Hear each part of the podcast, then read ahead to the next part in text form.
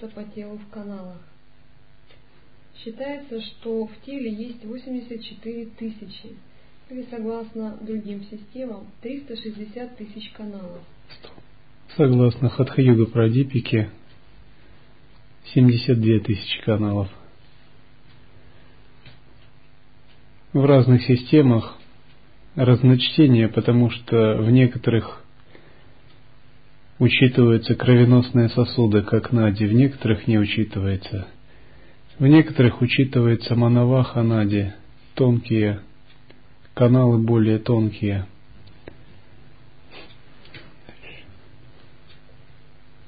Эти каналы подразделяются на грубые, тонкие и очень тонкие.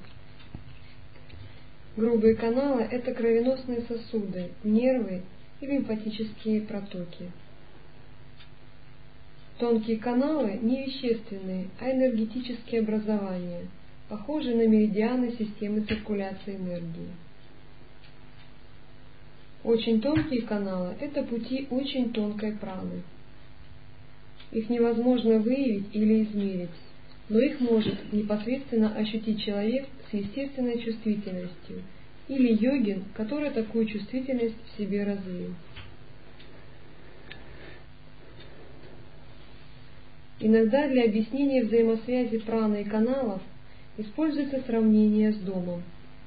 Тело – это дом, каналы – это электрические провода в нем, а прана – электричество. Чувства – электрические лампочки, механические функции тела – электрические приборы. Если прана не достает, лампочки не будут гореть или будут светить тускло. Чувства не будут работать в полную силу или механические функции тела будут ущерблены или мышление будет неясным. То же самое происходит, если повреждены или неправильно действуют каналы. Хотя и используются такие аналогии, было бы ошибочным представлять тонкие и очень тонкие каналы материальными трубами, по которым течет прана. Чтобы представление о них было ближе к истинной природе, их можно представить в виде световых дорожек – световой сети, пронизывающей каждую клетку тела.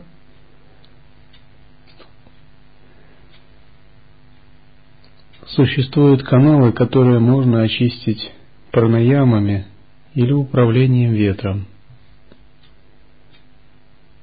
Если вы применяете методы, вы чувствуете, как затор энергии пробивается, и прана может свободно течь и словно устраняется препятствие. Существуют каналы более тонкие, которые невозможно очистить пранаямами. Их возможно очистить, только изменив сознание, отправившись в астральные самадхи, в очень тонкое состояние ума, войдя медитативной концентрацией в глубокие самскары и что-то изменив в самскарах – Эти каналы относятся не к энергетическому телу, а к астральному. Мана-майя.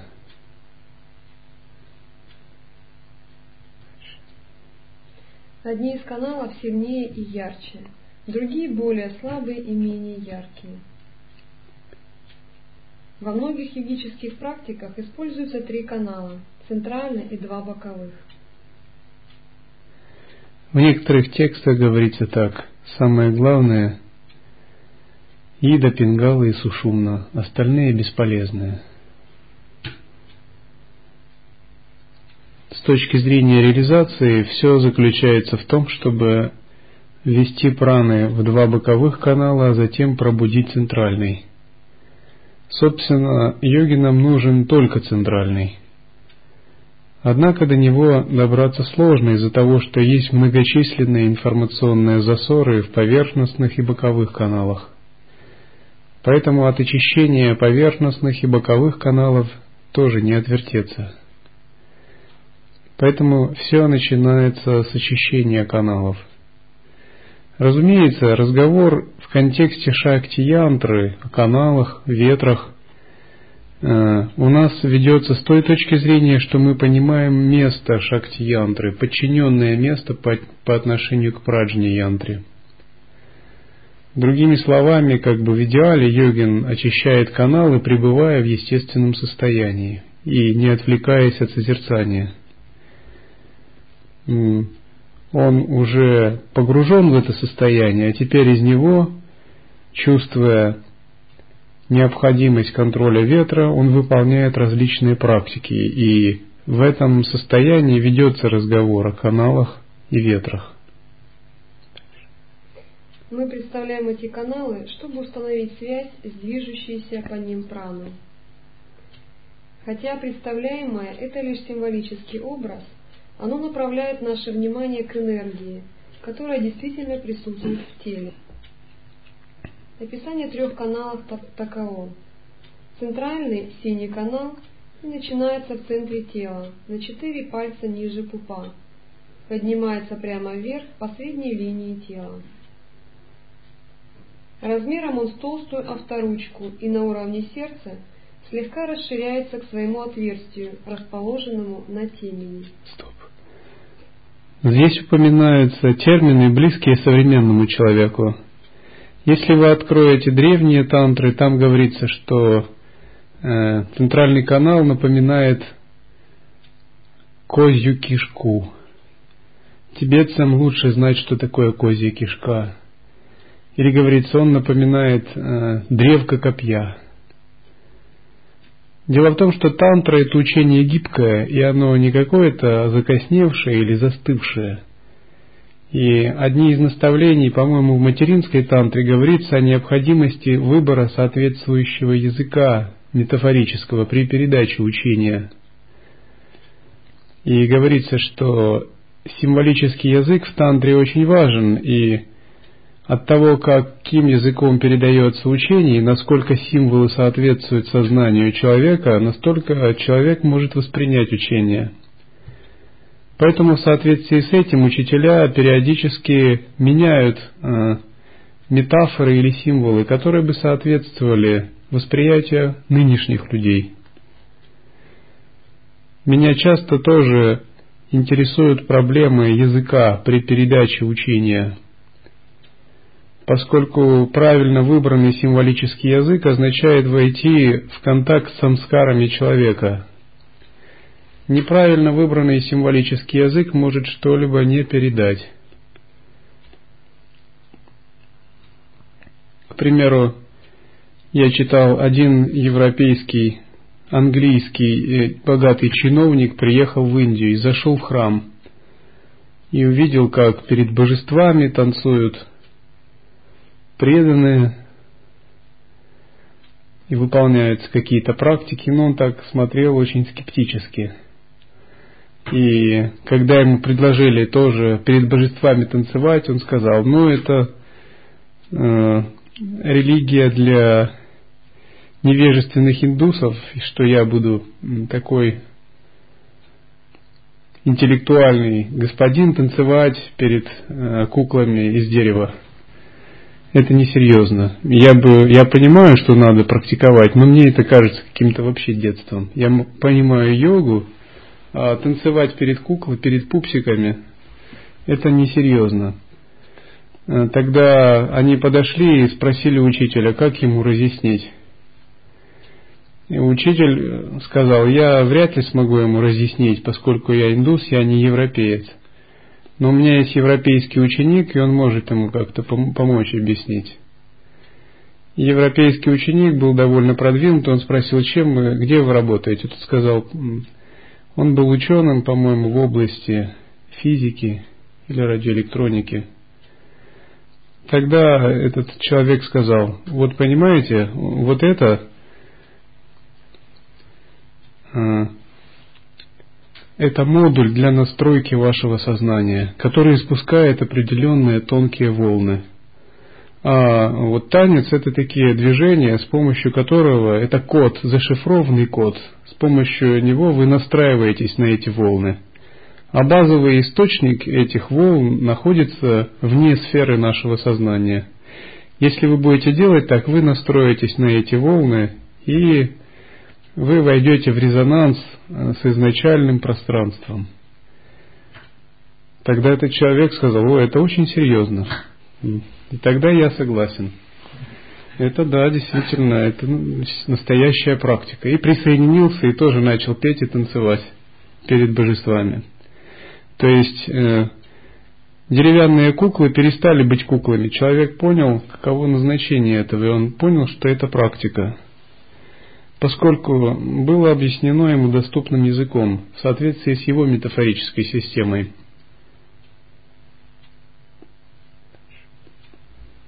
Боковые каналы толщиной с карандаш соединяются с центральным каналом в его основании ниже пупа. Они идут через все тело вверх по сторонам от центрального канала, изгибаются под черепом и проходят позади глаз и открываются в ноздрях. У женщин правый канал изображается красным, а левый – белым. У мужчин правый канал белый, а левый – красный. Считается, что у женщин правый и левый каналы, то есть Ида и Пингала, меняются местами. Вообще считается, что женщины более подвержены красной капле энергии Земли. Мужчины более подвержены белой капле энергии неба. Красная капля у женщин это означает укорененность в земле, в теле, интеграция ситуаций. Операционно-инструментальная часть ума более сильная. Прабху укорененность больше в белой капле в небе. Абстрактно-аналитическая часть ума более сильная, меньшая укорененность в теле и ситуации, но больше, так сказать, полет э, абстрактной мысли или фантазии. Считается, что благодаря этому матаджи обладают большей гибкостью в повседневных делах, Прабху обладает большей ясностью в далеко идущих целях и абстрактных делах. Это потому, что красные и белые капли по-разному оказывают влияние на ум и тело.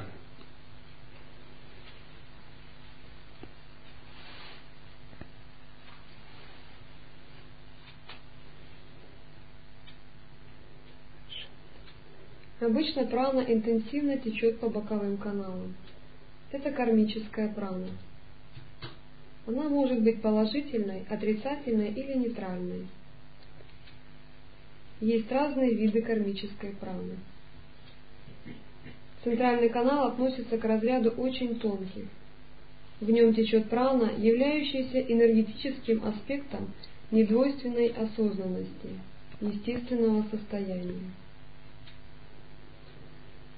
Если описывать природу реальности с точки зрения двух нераздельных аспектов – формы пустоты, блаженства и пустоты, или естественного состояния и пустоты, то именно центральный канал связан с переживанием нераздельности двух аспектов кажущейся двойственности.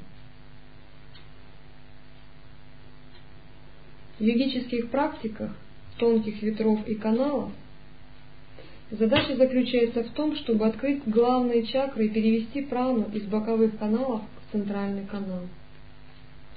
Одновременно с этим происходит освобождение ума от двойственных заблуждений, и он пребывает в недвойственной осознанности, в естественном состоянии. Вот почему в практике возвращение элементов, полученной обратной энергии, изливается в центральный канал – когда прана находится в центральном канале, практик может пребывать в природе ума. Прана и ум всегда сопровождают друг друга. Не бывает ума без праны. В течение суток и в течение часа наше состояние много раз меняется. Оно меняется из-за того, что разные элементы периодически меняют свое воздействие. К примеру, в течение часа меняется состояние. Мы подвержены элементу Земли. В это время у нас может быть более инертное состояние или устойчивое. А если недостаток ясности, более тупое или сонливое. Затем воздействие элементов меняется и идет черед элемента воды. В это время мы более гибкие. У нас действует лучшая зерцалоподобная мудрость. Если в это время мы можем занимаемся какой-то деятельностью, которая требует гибкости, у нас это получится.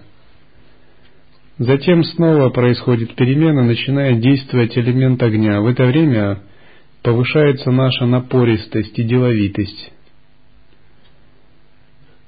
Наконец время проходит, и снова праны меняются, и начинает доминировать элемент ветра. Элемент ветра доминирует, значит у нас есть тенденция перемен или чего что-либо делать. Или мы можем проявить свой талант в писательстве, у нас великодушное состояние. Наконец, элемент ветра меняется на элемент пространства, и у нас возникает состояние пустотности, глубокая ясность. Нам ничего не хочется делать, только медитировать. Тогда, если мы в это время пытаемся что-либо делать, то у нас все из рук валится. Есть такие люди, у которых все из рук валится. Что им не поручи, и, в общем, за ними надо присматривать. Это потому, что у них избыток элемента пространства, и они не могут с ним еще совладать, подключить другие элементы. Но на самом деле это просто элементы, которые периодически меняют свои действия в теле.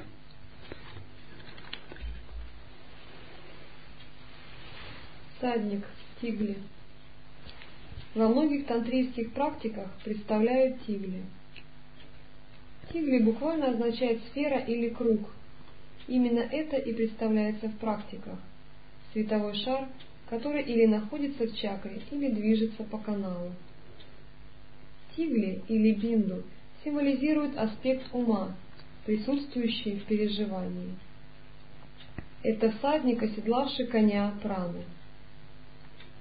В учении о взаимоотношении между умом и праной есть такая метафора. Ум – это хромой всадник, а прана – слепой конь. Не будь ума, праной некому было бы управлять. Не будь праны, ум не смог бы двигаться.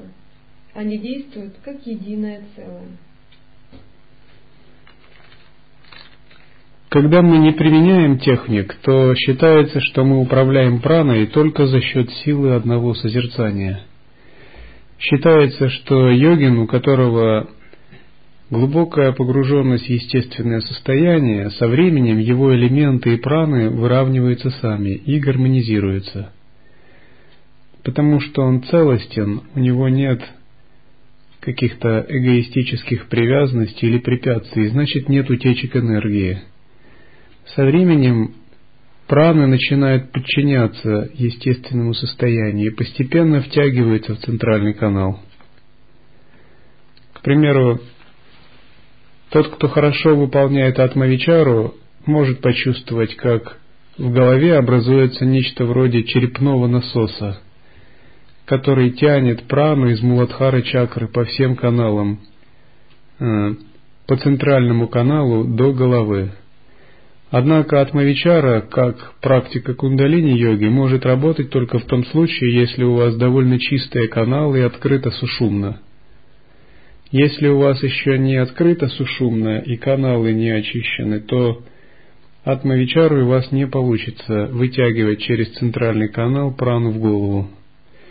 Если же вы преуспели в открывании сушумны, то просто такой однонаправленной сидячей медитацией вы можете зажигать свет межброви, белый свет, зажигать э, золотой свет в сахасрара чакре. Когда, к примеру, 90 минут однонаправленной концентрации на ахамврите можно реализовать.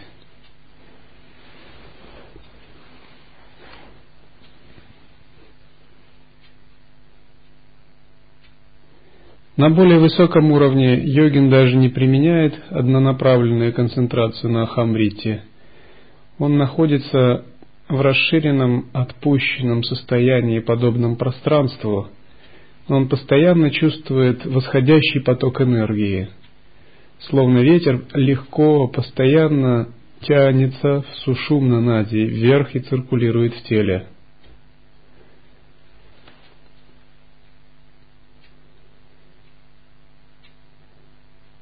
Если вы освоили подмасану в течение часа, кумбаку в течение двух-трех минут и стабильно выполняете кувшинное дыхание, через некоторое время ваши нади очищаются, и вы можете получить опыт Дардри Ситхи – Скоро мы проведем семинар по достижению Дардари Ситхи тех, кто их еще не получал. Это самое простое достижение для йогина. Как бы проще его не бывает. Когда вы пять дней подряд выполняете практики сдерживания дыхания, тело начинает трястись и затем подпрыгивать в позе лотоса. Иногда оно может подпрыгивать высоко. Значит, первая стадия управления пранами достигнута.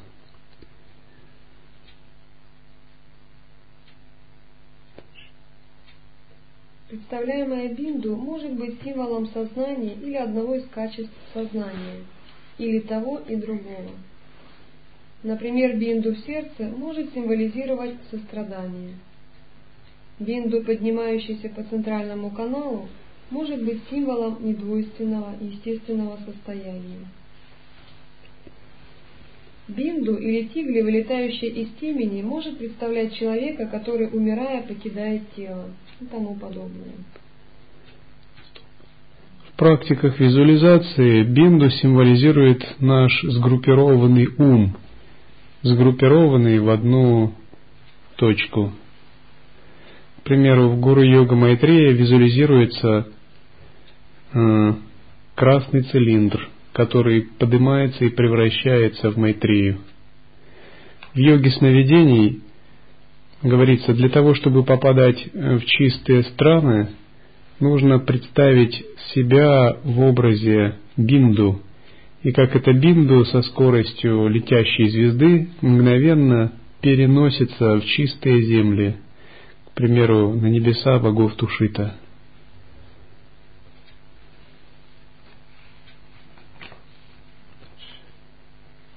Как другой пример, то может быть, что в йоге сновидений в сердце представляется пять тигли, символизирующих пять богинь чистых сущностных элементов, чистых цветов.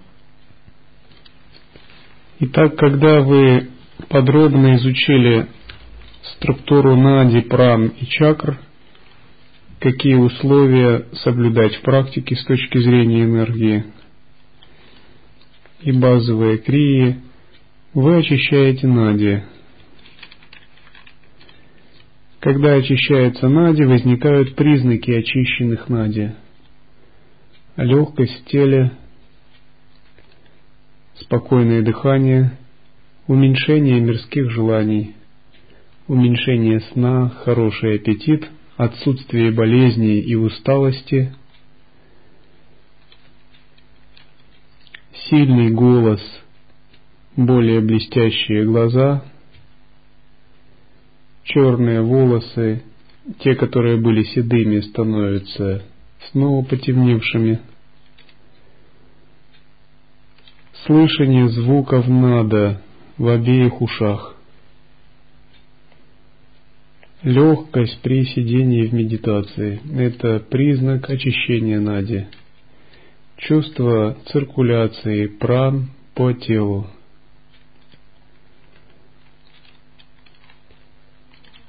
тех местах, где есть засоры в наде, могут чувствоваться проблемы. И йогин в этот период, если он начинает концентрацию на чакрах или выполняет тех техники, у него может начинаться отмываться карма. То есть пришло время, когда он как бы скрывает какие-то старые кармические долги или грехи, и его тело об этом сигнализирует – Если же препятствий нет, то практика очищения нади проходит гладко. Если препятствия есть, то йогин словно упирается в какой-то затор в своем энергетическом теле. Вообще препятствия бывают трех видов. Первое, только тот, который упоминал, это какое-либо кармическое препятствие, энергетический затор, который преодолевается концентрацией на чакрах и техниками типа сахита кумбаки, очищающими нади. Если мы усердно выполняем практику со временем, обязательно нади очистится и тело тоже очистится. Знаки очищения можно видеть в сновидении. Допустим, видится в сновидении, словно у вас рвота. Когда вы видите сновидение с рвотой, это признак очищения. Или если вы видите, словно у вас из тела выходят насекомые, скорпионы, тараканы – это признак того, что из тела выходят нечистые сущности.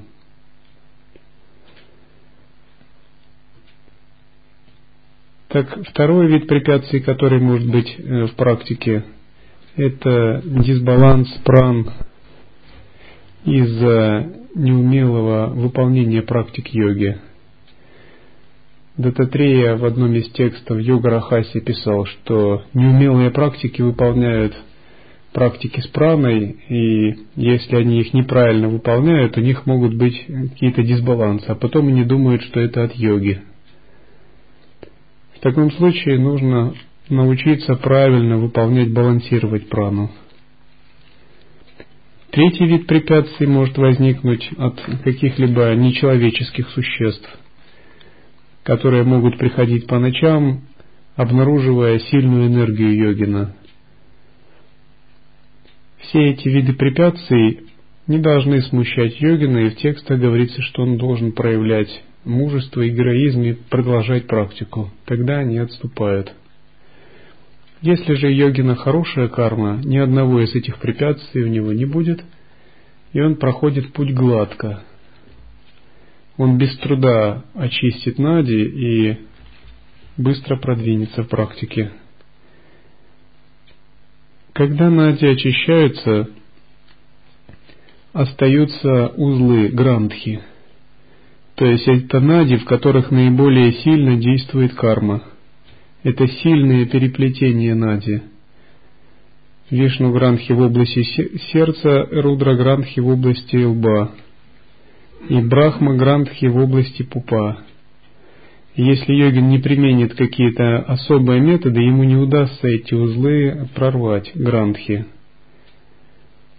То есть эти узлы нужно развязать. Пхастрика пранаямой развязывается вишну грандхи.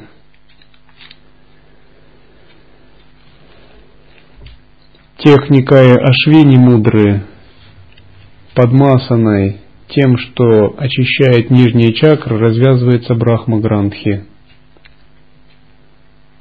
Анулома Виломой, Шамхави Мудрой, развязывается Рудра Грандхи. Когда узлы развязаны, у йогина не только чистые каналы, но он совершенно по-другому перерождается с точки зрения энергии, как человек. У него нет никаких препятствий. в его теле накапливается огромная энергия. Тогда он переходит к собственно пробуждению кундалини. Здесь наступает черед объединить прану и апану. Когда прана и апана объединяются, активизируется самана. Самана считается самое важное с точки зрения кундалини-йоги. Именно самана дает такое взрывное воздействие вводящая прану в сушумну. Поэтому в тибетской йоге кундалини-йога называется йога тепла или йога тума, связанная с амана-ваю. Когда прана и апана объединились и самана начинает разгораться в теле, давая вот такое мистическое тепло, распространяющееся по всему телу, ветры входят в центральный канал – Существуют признаки того, что ветры входят в центральный канал. Может кто-либо из послушников сказать какие-то признаки?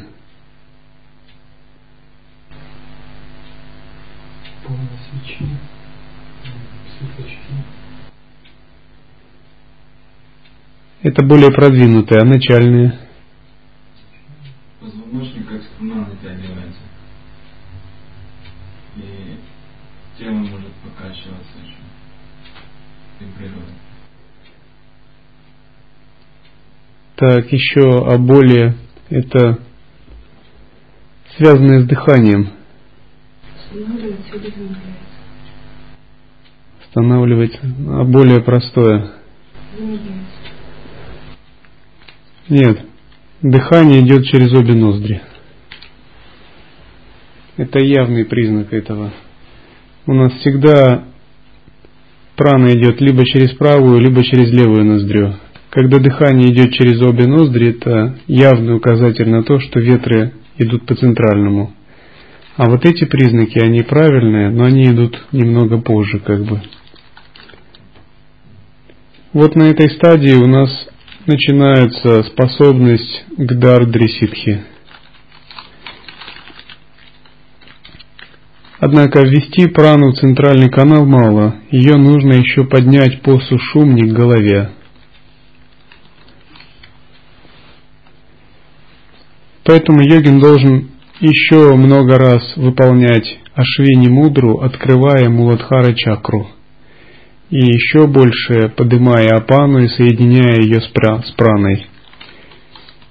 Также он должен выполнять кувшинное дыхание с тем, чтобы насыщать сушумну. Затем он должен чередовать это с цандали, таким образом вызывая циркуляцию. Вот когда вот такое происходит, то действительно наступает пять признаков дня и пять признаков ночи. При пробуждении Муладхара чакры у йогина могут возникать видения чего-то красного, поднимающегося из, из копчика, либо серебристо-белой змеи, которая вращается в левую сторону и поднимается по позвоночнику. На это время его Муладхара становится более активной, и если она еще, энергия не начала двигаться по сушумне, может возникать такое немного раздраженное состояние. Оно не раздраженное как бы, оно просто очень энергичное. Когда человек с пробужденной кундалини разговаривает, кажется, что он немного сердитый. Однако так просто действует прана, его ум еще не успевает ее сублимировать. Либо в снах могут быть видения, когда занимаешься сексом с отцом или матерью – то есть противоположным полом. Это признак того, что энергия пробудилась у Прабху с матерью, у Матаджи с отцом. Это просто признак того, что вы вступаете в контакт с красной каплей, которая есть в вашем теле, и она получена от вашего родителя. И когда вы с ней вступаете в контакт, сновидение она видится как реальный родитель. Либо могут видеться сны, сновидения яростные под утро, когда у вас активизируется красная капля. Все это признаки циркуляции ветра по сушумне. Когда ветер поднимается по сушумне, наступает множество различных опытов. Эти опыты в снах и в медитации. Однако йогин имеет цель поднять ветер по сушумне до сахасрара чакры, до сома чакры.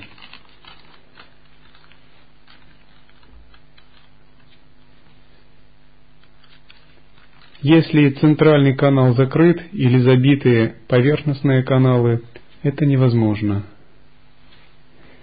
Если у йогина постоянно есть ощущение тепла в копчике – и постоянно происходит, часто происходит при любых практиках мула, удияна, бандха. И это тепло начинает распространяться вверх, ему легко поднимать энергию к сома-чакре, сахасраре. Тогда у него начинается нектар.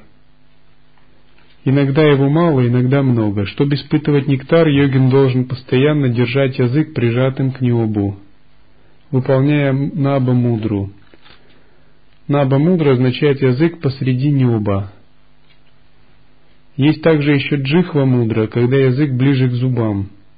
Некоторые говорят, зубов касается верхней части.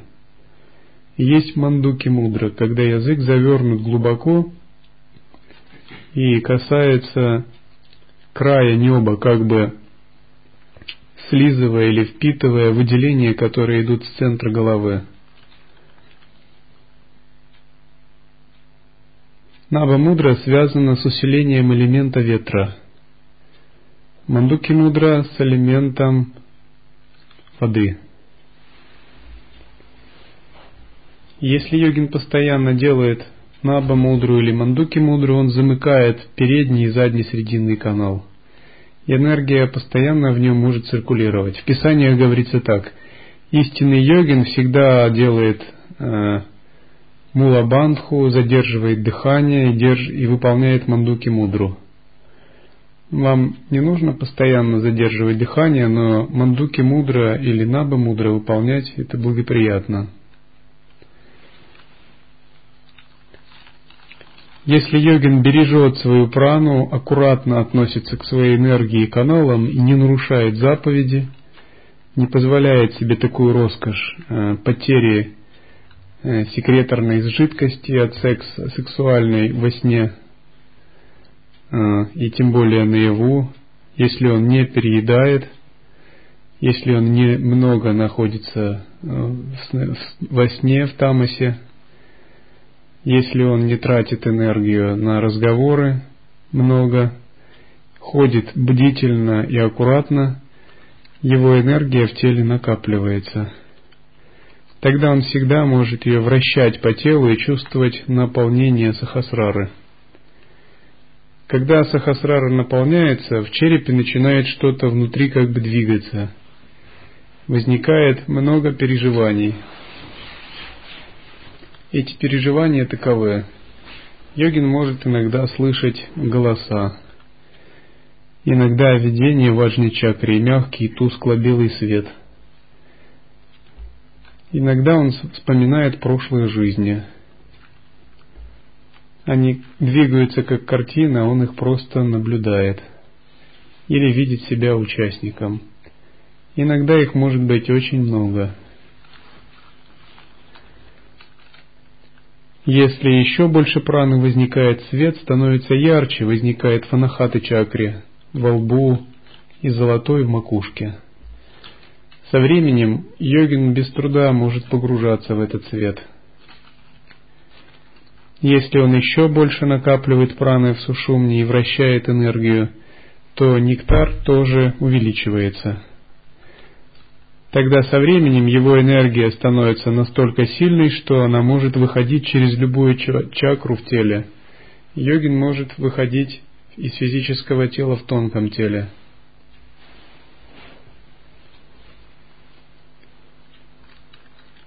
Некоторые говорят, что можно выходить из физического тела только через макушку. Это не так. Йогин может выходить и через Вишудха чакру, Аджна чакру и любую другую чакру. Но способность выходить э, из физического тела это не то, что мы ищем как-то специально. Это божественная способность, которая приходит просто на определенной ступени практики. Она является признаком продвижения – Однако в некоторых учениях она является обязательной. Это в зависимости от того, какой школе практики вы следуете.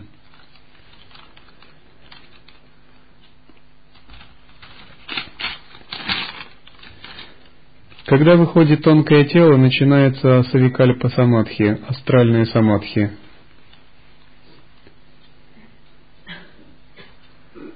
Савикальпа самадхи – это минимум овладение практикой кундалини-йоги.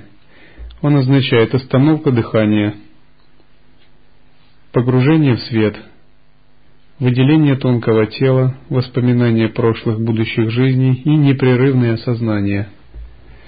Непрерывное сознание – это самое главное, что мы можем извлекать из практики кундалини-йоги.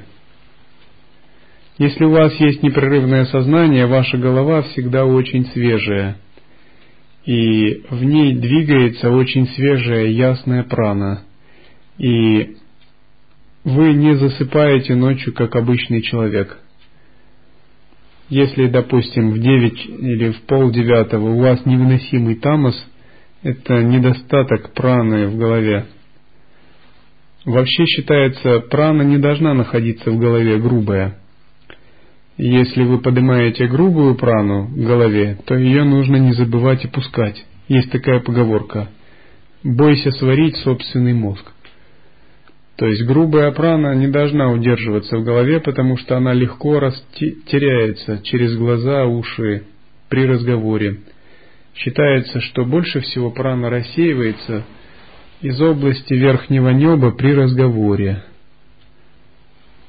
а потом уже через уши и через глаза.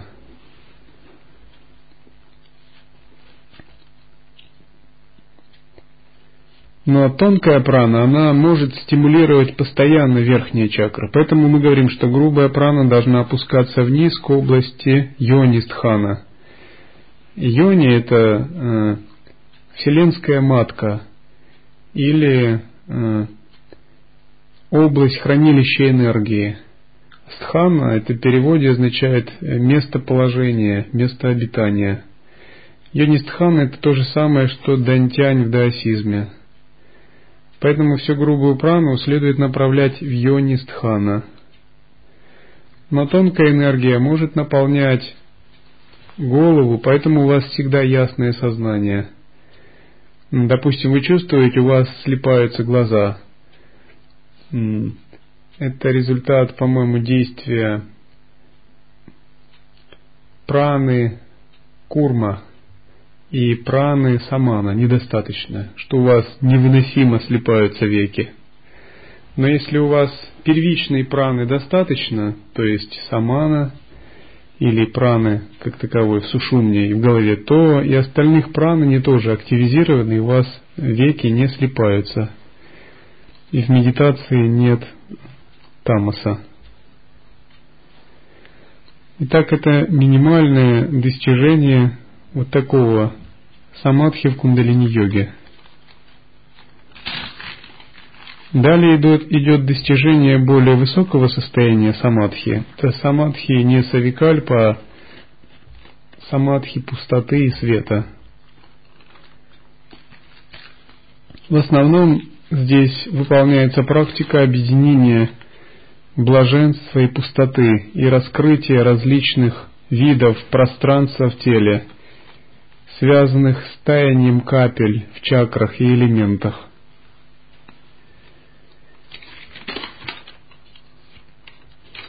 Наконец, когда различные виды пространства в теле открыты, йогин получает переживание очень глубоких уровней пустоты в своем теле и способен с каждого элемента отправляться в состояние чистых земель. Тогда наступает следующая фаза, это создание бессмертного иллюзорного тела. Когда иллюзорное бессмертное тело создается, наступает последняя, завершающая стадия практики, это реализация великого перехода в радужное тело. Эти фазы мы рассмотрим в другой раз подробнее. На этом практика кундалини-йоги заканчивается.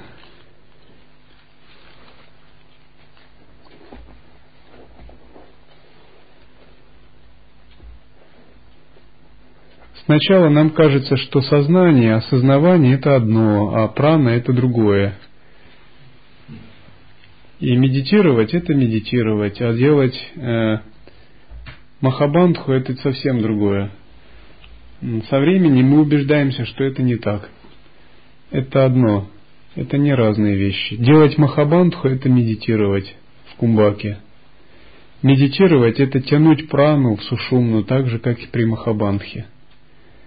Чем дальше вы продвигаетесь, тем больше у вас возникает такое понимание, что силой созерцания можно достигать эффекта пранаямы – Силой пранаямы можно погружаться в естественное состояние.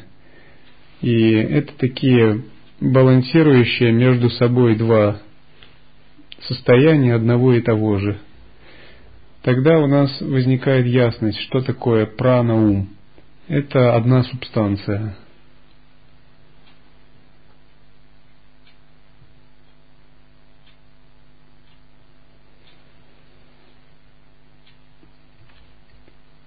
Те, кто испытывает трудности с пранами, э, как бы, или вообще с управлением ветром или кундалини-йогой,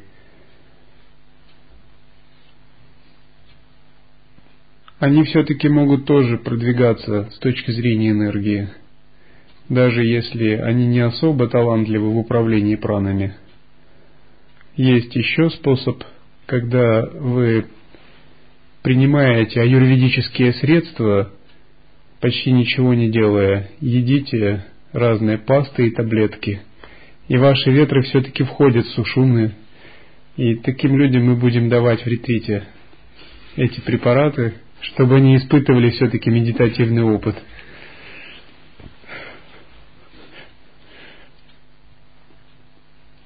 И у нас есть такие рецепты,